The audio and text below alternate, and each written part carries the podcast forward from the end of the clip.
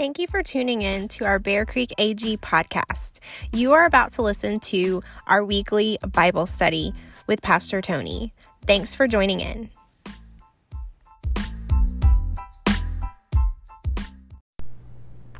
All right, so let us begin. We're going to be picking up where we left off two weeks ago in the book of Amos, chapter 3.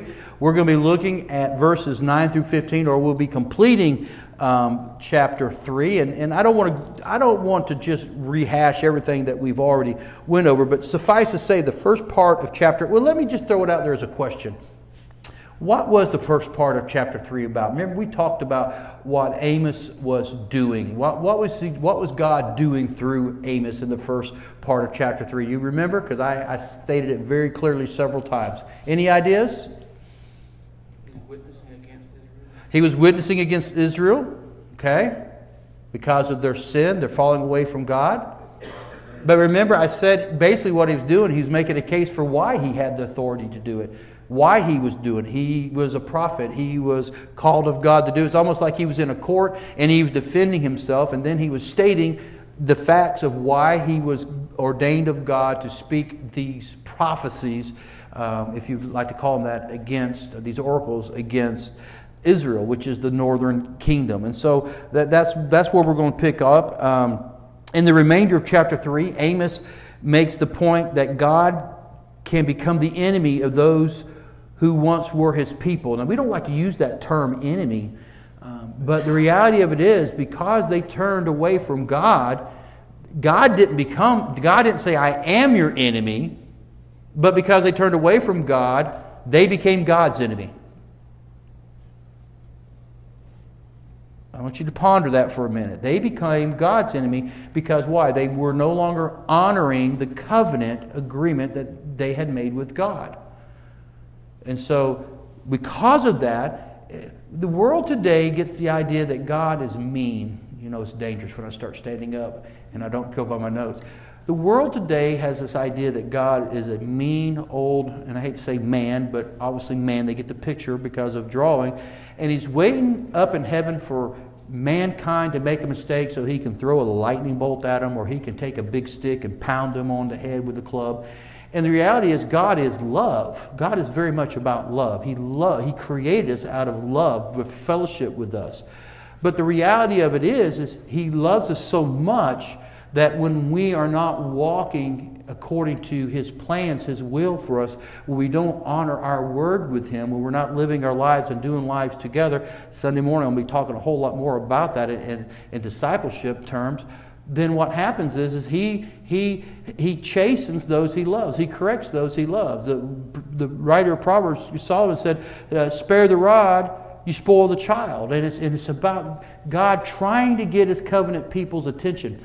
Because if you've been around me for any length of time and heard me study or uh, heard some of my preaching and my teaching, it's very evident within the Word of God, definitely in the Old Testament, and it carries over into the New Testament very easily, is that God wants to bless His people, but the blessings of God only come through obedience. You do this, and God says, This is what I can do for you. But if you don't, then I can't. It's not that he won't, he can't because he has, he has constructed his kingdom. He has constructed the kingdom of God. He, has, he, he puts parameters on himself. He doesn't force himself on you. God never forces himself. Jesus said in Revelation, I stand at the door and knock.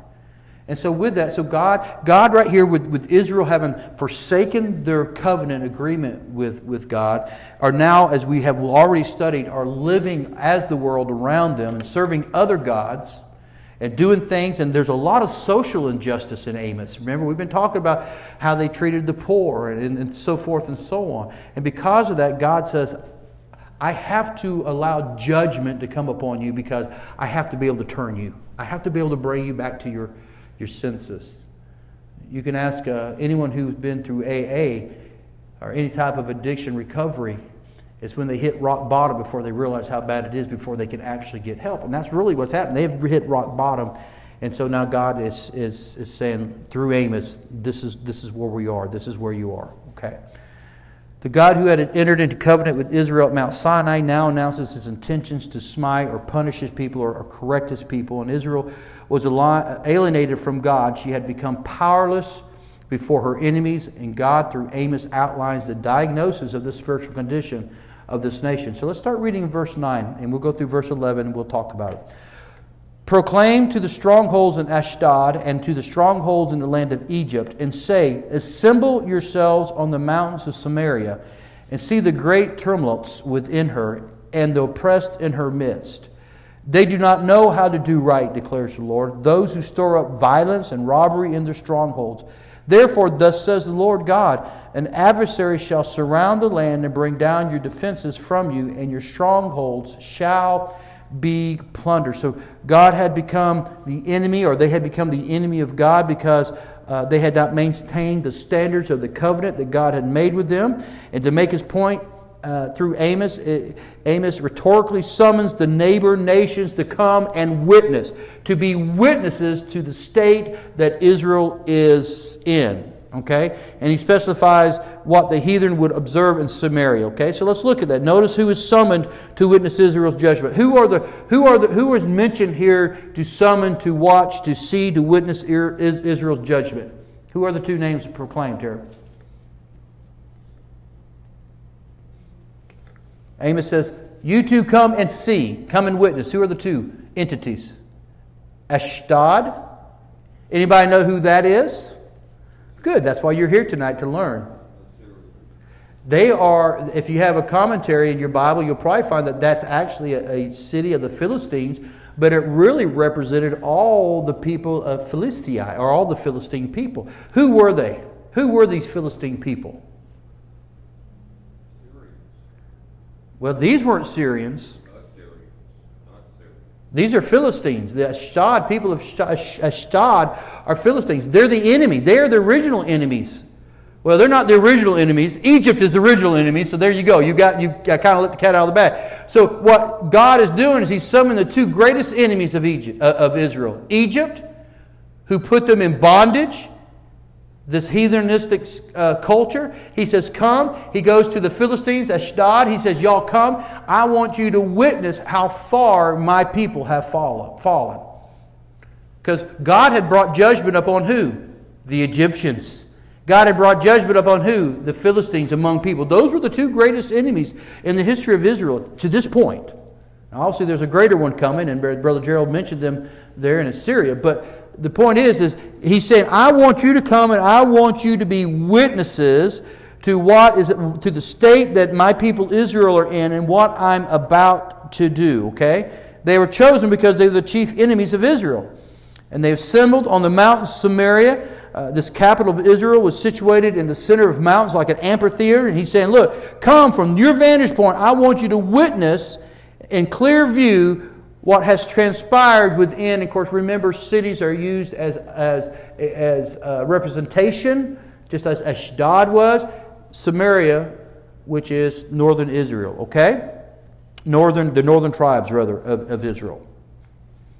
So grasp what he's saying. I want the heathens, the ones that I have judged on account of Israel, I want you to come and see what I'm going to do to my own people because of their disobedience, okay? What were these enemies to observe? They were to observe great tumults. And I try to pronounce that the best way I can. There's two different ways to pronounce it, and that's one way. All right? The word refers to turbulent life, and in particularly of the nobles, which include oppressing, confusing, uh, overturning of justice, arbitrary deeds of might, strife between poor and rich. In other words, the city or the land had become great in turmoil. All right? It's a state of confusion. Everything was topsy turvy in the northern tribes of Israel. It was chaos. How did they get that way? Come on, come on, come on. It's all right. Let's, let's slow down. How did Israel get to this place? It's, it's, not, it's not hard. There's no wrong answer here. I want you to think about it. Turned to other gods, turned away. They became their own gods. Absolutely. And because of that, judgment had to come because they turned their back on God. And, and the evidence of that wasn't just the fact that they were places of false worship to false gods, but the fact that the nation was in turmoil. Now remember, The whole purpose of studying this is to understand who it's written to, when it was written, why was it written, what were the conditions, and then build the bridge. How does that apply to us today? This, that, this took place over 3,000 years ago. How does that apply to us today? Turmoil. Are we in turmoil today in this country? Brother Jim? Just like we are today, then they turned from God one step at a time. It wasn't like that it happened overnight. That's right. Because everyone in this room can remember when this country was closer to God. Absolutely. And then you look at it today, just like what you showed us on the screen. Sunday morning, yeah. Sunday, Sunday. Yeah. know, That's, so it's, when, when Israel turns and has to be, uh, called down by God, it's, it's something that took time. And sometimes you, you don't realize that you've fallen into sin until all of a sudden you realize you're there. Absolutely. Yeah. And it wasn't like one day God just threw on the switch and says, okay, today's the day I'm going to do it. He gave them time. He sent prophets, warnings, right? Turn, turn. We, we see it throughout the history of Israel, really, even in the book of Judges. I mean, the book of Judges is all about there, there arose a generation that knew not God. I mean, right there it is. And so they were living for themselves, and, and their community, their world, their, their, their culture became chaos. And, and we're there today, aren't we? Isn't it chaos? I mean, just take COVID out of the picture for a minute. All right? That was, I mean, that was chaos enough. I mean, that, that was the ultimate. But even outside of that, our nation is in chaos today. We, we are literally at a place that we call evil good and good evil. It's, it's amazing to me how the, how the coin has flipped. And, and so we see that. And that's, that's where I think we, we, I'm trying to build a bridge tonight is, is I'm not saying judgment's about to come down on our country, but we know one day judgment is going to come down on the whole world. And we're going to be included. This nation is going to be included in that. And I don't, I don't necessarily want to jump off into Revelation and the book of Daniel, uh, but there are some, and I'm in that camp, that believe most likely something has to happen to our nation uh, before the Antichrist can actually come into full power and come against Israel. Now, I could be wrong on that. I'm, you know, those are just as I look at the scriptures. But either way, there's the, the, our country. God's going to hold our country accountable for the chaos that is happening in it even today. It's chaos. I don't even like to listen to the news anymore. It's just chaos. Absolutely chaos. You can't listen to it without walking away and just shaking your head. When, how did we get to this place in the United States of America? So we see that they were great turmoil. There was chaos, a state of confusion. Um, everything was topsy turvy. All justice and order are overthrown by open violence. That's what was happening. Secondly, they were to, to also observe oppression or acts of violence against the powerless. Acts of violence against the powerless. Those are people who, in culture and society, are the underdogs, so to speak. And man, as much as we want to support the underdog, and, and there again, I'm, I'm just thinking as, as I feel led to not, this is in my notes, I'm thinking about the most oppressed group of people in the world that are truly powerless and how acts of violence are done against them. You know who they are? The unborn babies.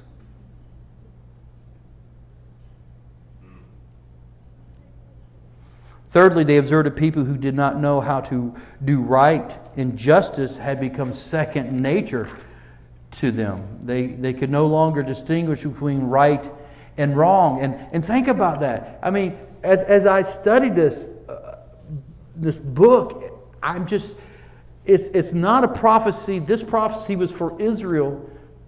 So I don't want to say it's prophecies for America, but I can see how this is us. I guess is my point. If God's a God of judgment, sooner or later, He's going to have to judge our nation. And maybe we're in the middle of a judgment. We, I don't know. Nothing says He has to come back first before He judges us.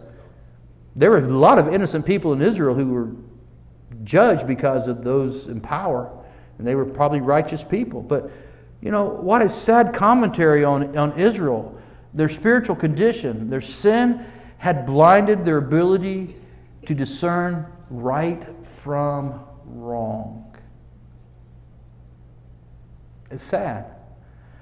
And based on these evils, God would bring punishment upon Israel. First, the land which they had defiled would be surrounded by an adversary. And of course, Brother Gerald brought out the Assyrians are the army that fulfilled this prophecy, and not just once, but three times.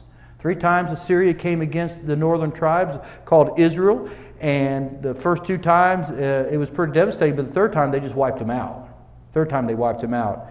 And uh, in 722 BC, the northern kingdom stopped, ceased to exist, and outside of Israel being reestablished as a nation, that those entities have never been reestablished as a nation. In other words, they call them the lost tribes of Israel because when they were dispersed, there's no account. We, we don't know where they went because they just were scattered all throughout the known world at the time. Second, the power they abused would, would be smashed, for the adversary would bring down from you your strength. So we know that that's part of it. Thirdly, the palaces which they filled with ill gotten gains would be plundered. So these, uh, you know, and there again, I, I, I, don't want to make this about us today, but I want us to be able to, to bring that into the 21st century, into the walk we have with Christ. And when I look at those things and how the adversary surrounded them and, and, and came through and just plundered them and uh, abused them and smashed them and brought down their strength. And of course, then they just they, they stole and they plundered everything. I'm just thinking how that's happening to our nation today. It may not be from an army outside, but from within this is taking place. And it is happening from without outside. So we see a lot of similarities to the day, don't we? Now, you guys are real quiet tonight. You guys are usually pretty chatty. Slow me down. Stop me if you want to make a comment or you have a question about this, okay? So Amos says, that God through Amos says, this is the situation. Verse 12 says, Thus says the Lord, as the shepherd rescues from the mouth of the lion two legs or a piece of an ear, so shall the people of Israel who dwell in Samaria be rescued with the corner of a couch and part of a bed. Now, this may seem Greek to you, or maybe I should say Hebrew, probably a better way to put it, because this is using some Old Testament terms. So let's break this down. A direct utterance of God announces the total destruction of Israel as a political entity. In other words, as a nation, they're no longer going to exist. Israel could no more escape God than a sheep could escape a lion. Right? Who's going to win that fight, the lion or, or or the sheep. The, the, lion will, will, okay? The shepherd may indeed rescue two legs. And this is a saying that comes from, I believe it's so in, in, in the Levitical law, the social law, that if you're keeping someone else's sheep and a lion or a wild animal comes and destroys it, you're to try to get part of that lamb and take it back to prove that you didn't steal it. It's really just evidence say, I didn't steal it, but an animal got it. Brother Joey?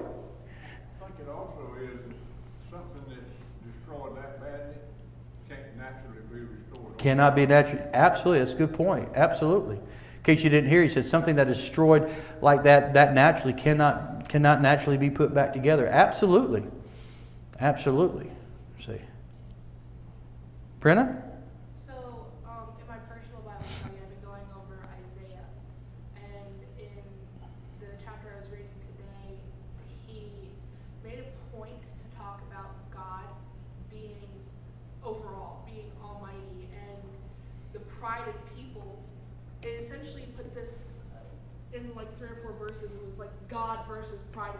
Mm. And it put God over the pride of man. And at the end, it said that people would throw away their idols and that they were going to cry and they were going to beg and they were going to run into caves and they were going to hide. Um, so this verse kind of made me think of that. And it's yeah. like people always forget that God's over everything and that their pride just like is over everything. They put their pride above God and they like it's like they they don't think that what God is going to do to them is going to be that bad hmm. because they can't imagine that in their own little prideful minds that He's actually capable of doing that. Gotcha. Yeah, it's good. Good. I think that because He rescues it, that there, uh, the Lord talks about the remnant. Yes. people, and these are remnants of, of the sheep. Absolutely. Good. And there will be a remnant of those, those although we, we, there's very little documentation of where they're at in the world today. Uh, we know from Revelation that every one of the tribes will be will will there will be some from every tribe sealed and marked. So we know they still exist. We just may not know where, but God knows where they're at. But absolutely, there's a remnant, and you know there's there's an underlying theme throughout the Word of God that there's always going to be a remnant, isn't there? Thank God for that. Thank God for that. And so it is here. You're absolutely right, Brother Gerald. There's, there's a remnant. And uh, I put that down to the extent the children of Israel would be delivered. The point is that only a remnant of the nation would survive the judgment which God was about to unleash on them. Only a remnant would survive. Okay? I think sometimes we as Christians are, are the remnant. We stand, we stand against what is left after we've been, others have been devoured or the rest of them Mhm. have been devoured. So we, are the- we, we stand against, as a witness, Absolutely. Absolutely. We are the salt. We're the light. We're the preservative. We're supposed absolutely. We uh, there again. I don't want to get too far into um, prophecy and revelation. Well, actually, I guess this is more um, over in Paul's writing, but I, I firmly believe that the church is what's holding off just rampant evil in the world today. And one day when the church is gone, that's, that's, that's why I say I think, uh, there again, you don't have to agree with me, and that's fine. This is not a place to discuss it. That's the reason one of the theories I believe why I believe the churches will be, the church that will be taken out of the world. Doesn't mean that Antichrist can't be present with the churches here, but before he can come into full power and evil really take hold of this world to the extent that Revelation describes it, we have to be out of the way because we're always going to be that, that shield. So, anyways. Yeah, good, good, good. All right. The last phrase of this announcement of judgment indicates the spiritual condition of the nation. Amos again employs, well, kind of humor, I guess you could say, to depict those being taken away by, by great lions, which is the Assyrians. Assyrians is the nation that will eventually come and destroy the northern kingdom of Israel. And uh, so the, the lion is clinging for dear life to that which they are, excuse me, they are clinging to that which they're most prized. Okay? In other words, they have a corner of a couch and a part of a bed. They're trying to hang on to the luxuries, the sensuality, the worldliness, uh, that the, the worldly possessions that they have. And those things are brought into judgment. They would cling to broken beds and couches, symbols of their luxury and idleness. Okay? So, and there's some different views on that, but that's pretty much, I, I kind of find that too part of, uh, as I studied this, I kind of align with that way of thinking, what they're meaning with the, with the couch and the, and, the, and the sheets and the beds and all. So, all right, verse 13. We're going to be finished early tonight. You guys, uh, I didn't, I, I prepared a lot, but you guys are quiet. All right, verse 13. Hear and testify against the house of Jacob, declares the Lord God, the God of hosts, that on the day I punish Israel for his transgressions, I will punish the altars of Bethel and the horns of the altar shall be cut off and fall to the ground. I will strike the winter house along with the summer house, and the house of ivory shall perish, and the great houses shall come to an end, declares the Lord. All right? So, what do you think we just we haven't described here? What's going on here? Well, the horns of the altar were always anointed with the sacrificial offering. Okay? God offered All right? And therefore, if they were removed, then the sacrifices meant no more, because the blood was not applied to the right place. Okay. Brent? The lamb, the lamb, I'm sorry. Brennan? So when, um, like, I don't remember what they're called, but they're essentially like, um, safe places. When, um, a person committed a crime. City of Refuge. Yes, city of refuge. Thank you.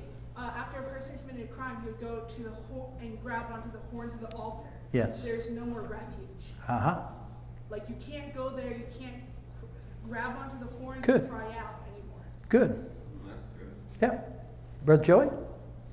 They had obviously become very affluent and comfortable. Very much so. Winter houses and summer houses, Very sophisticated. they're, uh, they're very well off. Yes. And they're blessings. Yes. Good. Yeah, because we talked about the social injustice a couple weeks ago. How you see how the picture. Now remember, we're just we're breaking it up in scriptures each week. If you if you were to hear this or read this in its entirety, you would see the theme through it. They're very blessed, but they're social injustice. I like to say social injustice because that's the term we hear today. Because they were oppressing the poor, they were not taking care of the widow. They weren't doing the things that God calls His people to do. Whether you're in Old Testament or you're in part of the New Testament generation, Christians today, we're called. We studied the Book of James. We're called to take care of widows, widowers, and orphans. And they and they weren't. And you're right. They're living in their palaces. They're living in their.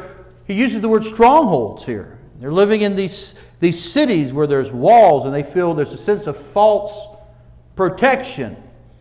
See, false security.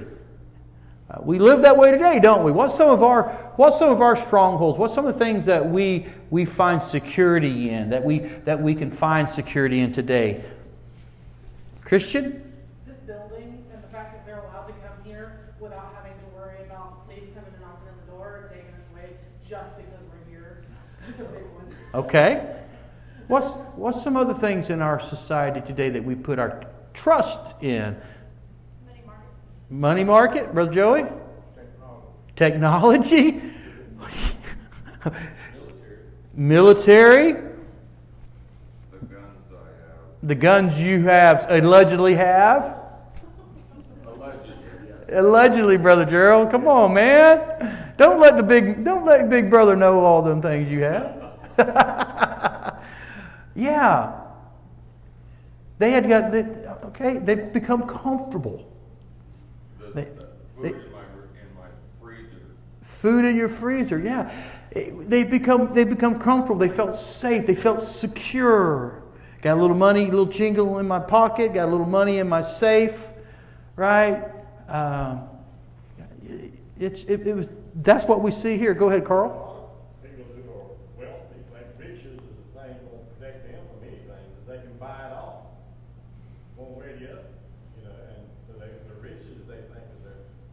Stronghold or their, their.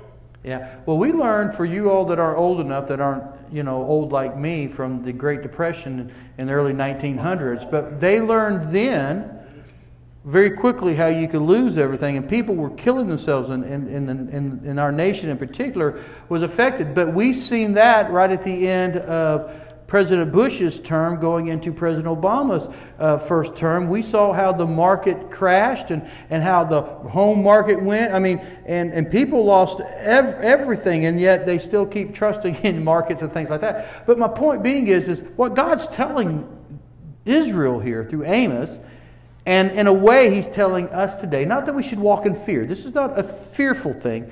It's, hey, understand what God is saying here today. Listen, your, your summer houses, your winter houses, your houses of ivory, all those things that you put your trust in, you can't trust them. If he's going to take it down, he'll take it down. There's nothing you can do to stop him from taking it down.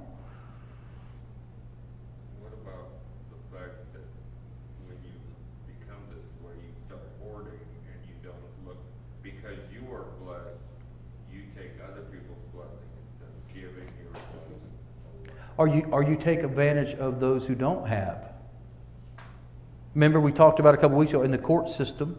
Remember, in their court system, if you brought agreements against somebody and they lost in the court, you owned them or anything they had. You could actually make them your servant. See?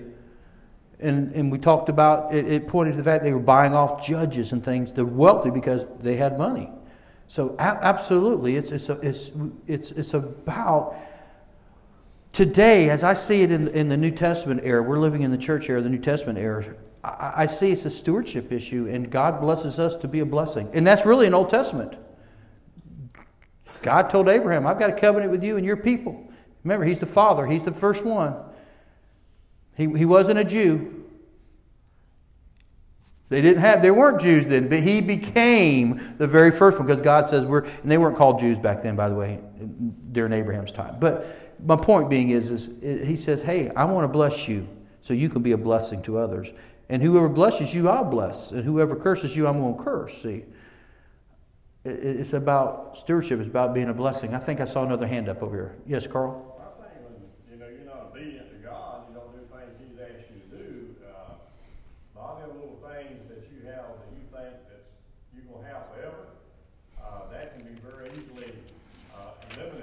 Well, just say Hurricane Michael. Yeah, very easily. And, uh, I think God wants you to be obedient. If you're obedient, He's gonna make things work a lot better. Well, like I said, the only way to have the blessings of God, you have to walk in obedience to Him. It's not a book of do's and don'ts. The Bible's not a book of do's and don'ts. It's a how to, how to what?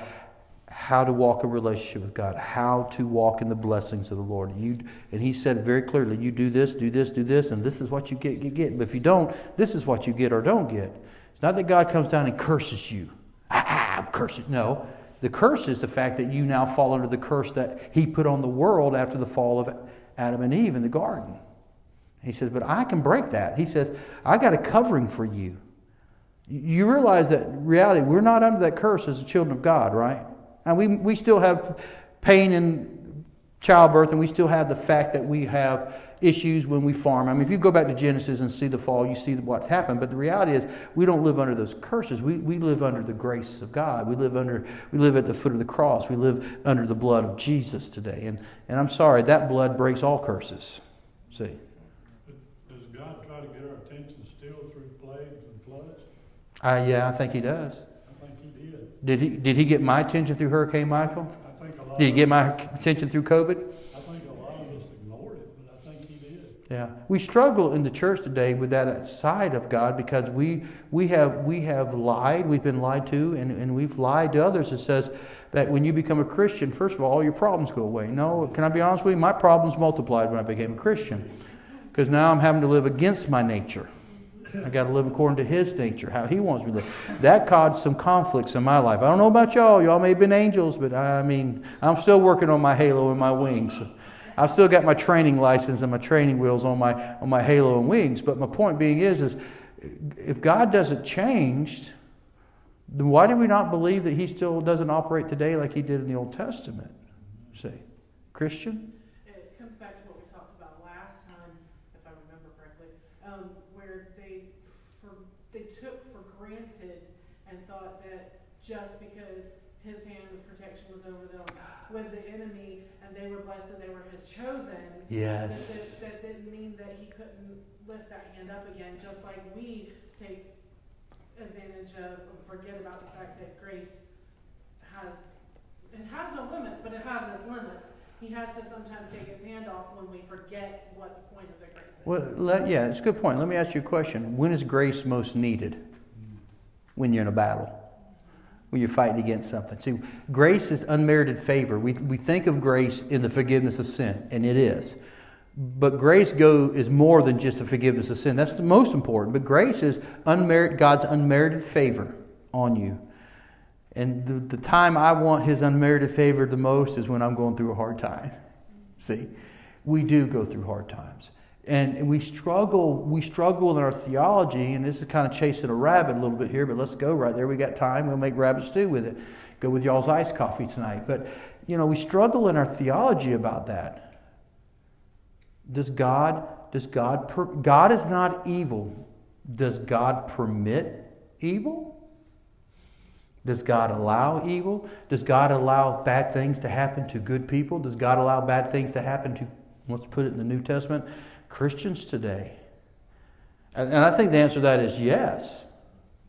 If He loves you, He's going to chasten you, He's going to correct you, He's going to do whatever it takes to get my attention. And the reality of it is, is only when we're going through uh, when we're going through the valley, we know this for a fact. When you're going through the hard times, is when you really get to know His love and His grace in your life. See. Now, am I here to say that God put COVID 19, this virus, on the whole world? I don't know. But He sure did allow it, didn't He? Did He have the power to prevent it? He did, but He allowed it. Now, we have to figure out why. And there's several reasons. We can come up with several answers to why. Maybe one was to get the attention of the church we had to change how we minister to people. And I'm not talking about technology.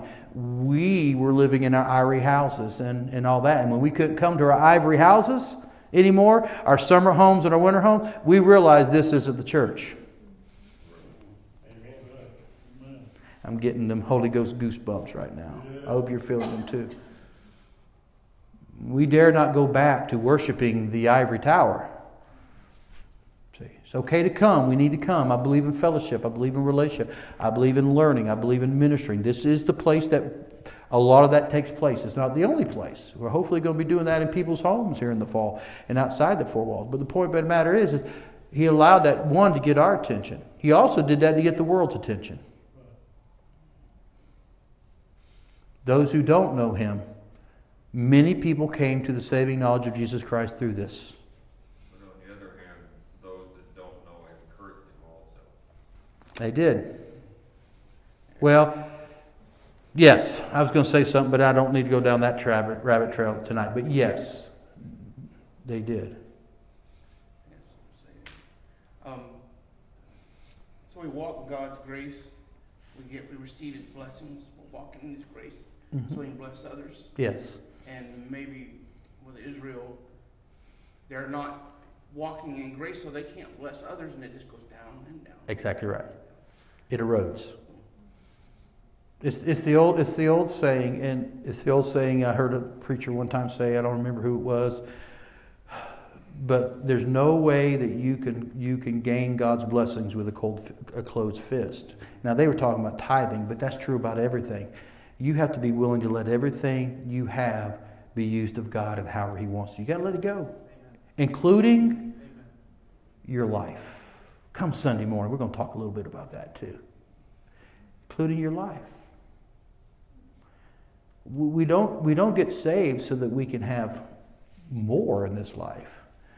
We, we, we accept Christ. Originally, we accept Christ because we're either hurting, we're broken, we're lost, we're in a situation we can't get out of, and we let's face it, most people today they turn to God. Okay, I, I've tried everything else. Let me turn to God, and that's the initiation of the relationship. But the reality of it is, is from that point on, you're in a relationship with God, a discipleship relationship where He's teaching and training you for what? For the purpose of you to give your life away. You give it away to Him, and then He uses your life for His glory. I talked with a friend of mine last night. He's scared to death. He told me, he says, Pastor, he says, I am absolutely scared to death right now. And I was talking to him. I says, Why that? He said, Because I'm looking to retire in a couple years, and God has started laying on my heart about going into the mission field, into a, a very strong Muslim controlled country. And he says, I'm scared of what God's going to ask me to do. And, and I told him, I says, When you gave your heart to Jesus, you gave your life to Him. Walk in obedience to Him. If it's Him, He's going to take care of you. And the day that you take your last breath, whether it's here in the States or it's in that African nation, wherever it is, your steps are ordered of God. Because why? You're no longer your own.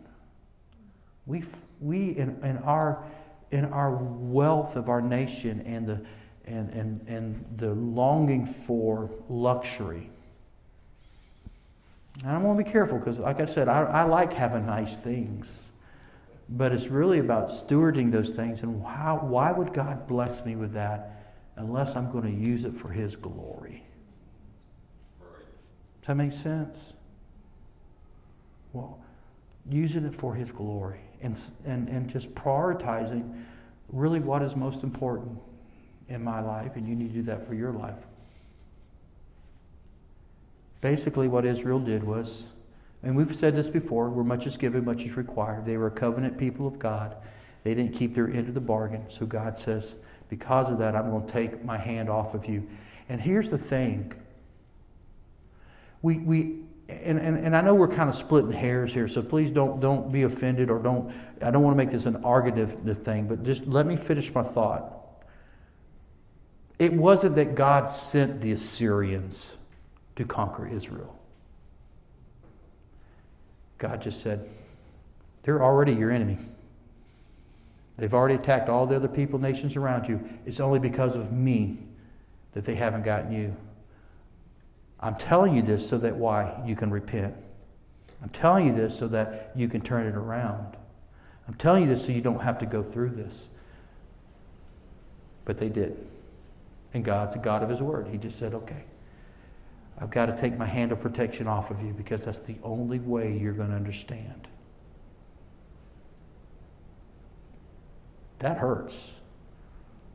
But can I tell you something? He's done that in my life. He says, You asked for it, you got it, Toyota. And boy, did I make a mess. You see. kind of a solemn Bible study tonight, I know. But it's, it, that's what this is about. It's about looking at the nature of God through His Word and how He interacts with His people and, and the people of the world. He blesses us to be a blessing to others, but He wants us to honor the covenant that we're in. When we give Him our lives, I like that term, we give Him our lives. We don't just give Him our sin. Oh, I want you to take my sin away. I want to go to heaven. He says, Okay, I got it. Your sin's already covered. 2,000 years ago on the cross, it was covered. But now I require your life. Remember what he said to the rich young ruler? Rich young ruler says, How can I go to heaven? Keep the commandments. Well, I've kept them all. What else must I do? So apparently he knew something wasn't right. And Jesus said, Go sell everything and come follow me. Sell it all and give it to the poor. Joey? They, were at the same place we are, and they, they were so comfortable with, with their doing wrong that they didn't believe in any consequences. That's right. of Behavior. Yeah. And th- these generations today, uh, don't fear any consequences. There's no consequences. Yeah. Yeah. They feel invincible too. We feel invincible as well, and they did then. But you're absolutely right, Brother Joey. There's got to be consequences. Got to be consequences. Even, even in nature, even in science, for every action, there's an opposite and equal reaction, right? Y'all remember that? Y'all remember that? Come on. All right. That starts at a young age. It starts at a young age. Well, the stats that I showed you Sunday morning shows you where our nation is. And, and, and, and, you know, I didn't really, because of the length of the service and, and the move of the Spirit, I didn't really, I understand that there are th- other forces at work that, that are coming against our kids' culture and things like that. But how much more do we need to fight for them as well? That, that just reinforces what I said Sunday morning. Well, but Pastor, you know, you got the internet out there and you've got billboards and you've got uh, university, you've got the teachers, you've got this. I said, how much more then do you need to invest in your kids? So that when they face that, they know right from wrong. If you allow culture, if you allow the teachers, the school system, Lord have mercy, if they go to the universities today and not knowing Jesus in a personal, strong way, man, they're cut bait. That's all they are. They're chum. The shark's going to eat them up. They have to know that they know that they know. And they have to know that the Word of God cannot be compromised. It is the only objective thing in this world, meaning it's the only thing that doesn't change. Reality, God created everything else to change, to move forward, but not the Word. It never changes. See? And so we bring it back to our Bible study tonight. And I think that's what God would have us to know tonight. He is the God of the blessing. He wants to bless us.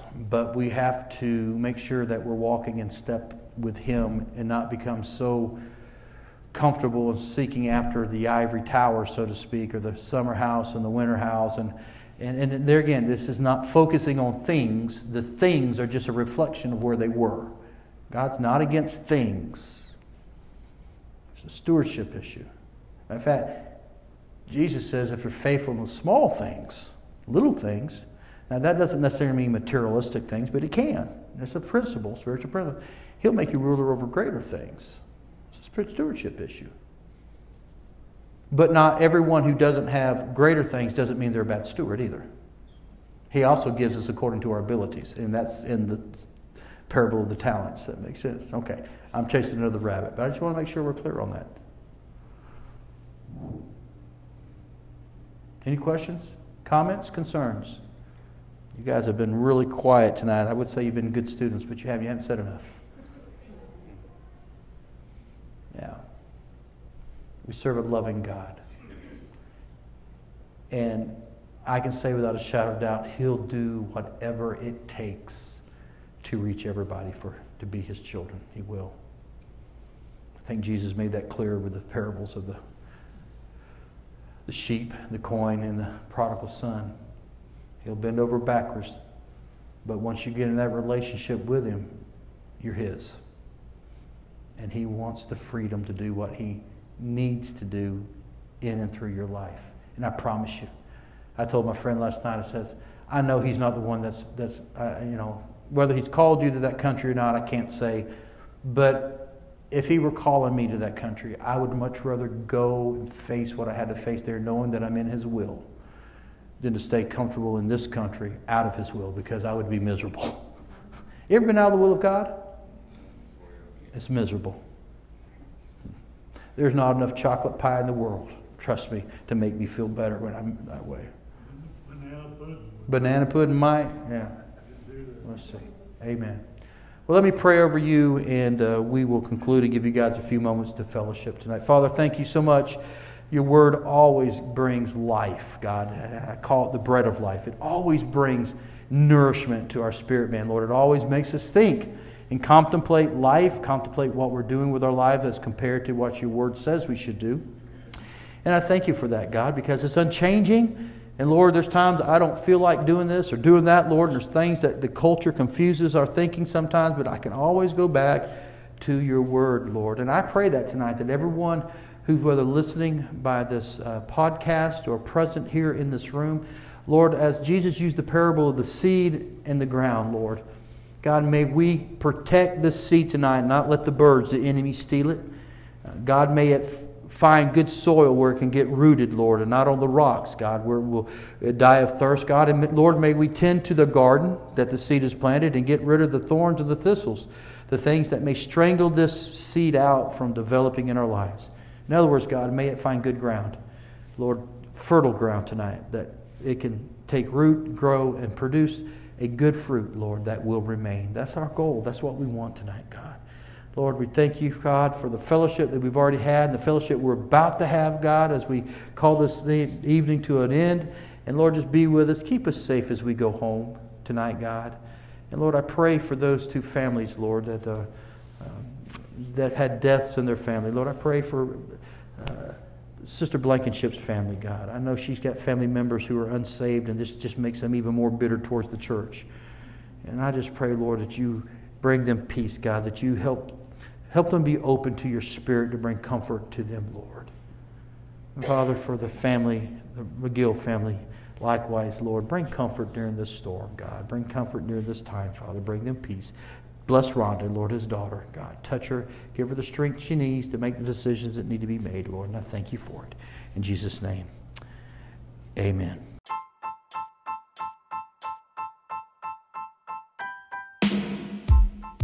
Thank you for joining our podcast. Here at Bear Creek AG, our goal is to help others know God, find freedom, discover their purpose, and make a difference. Have a great week.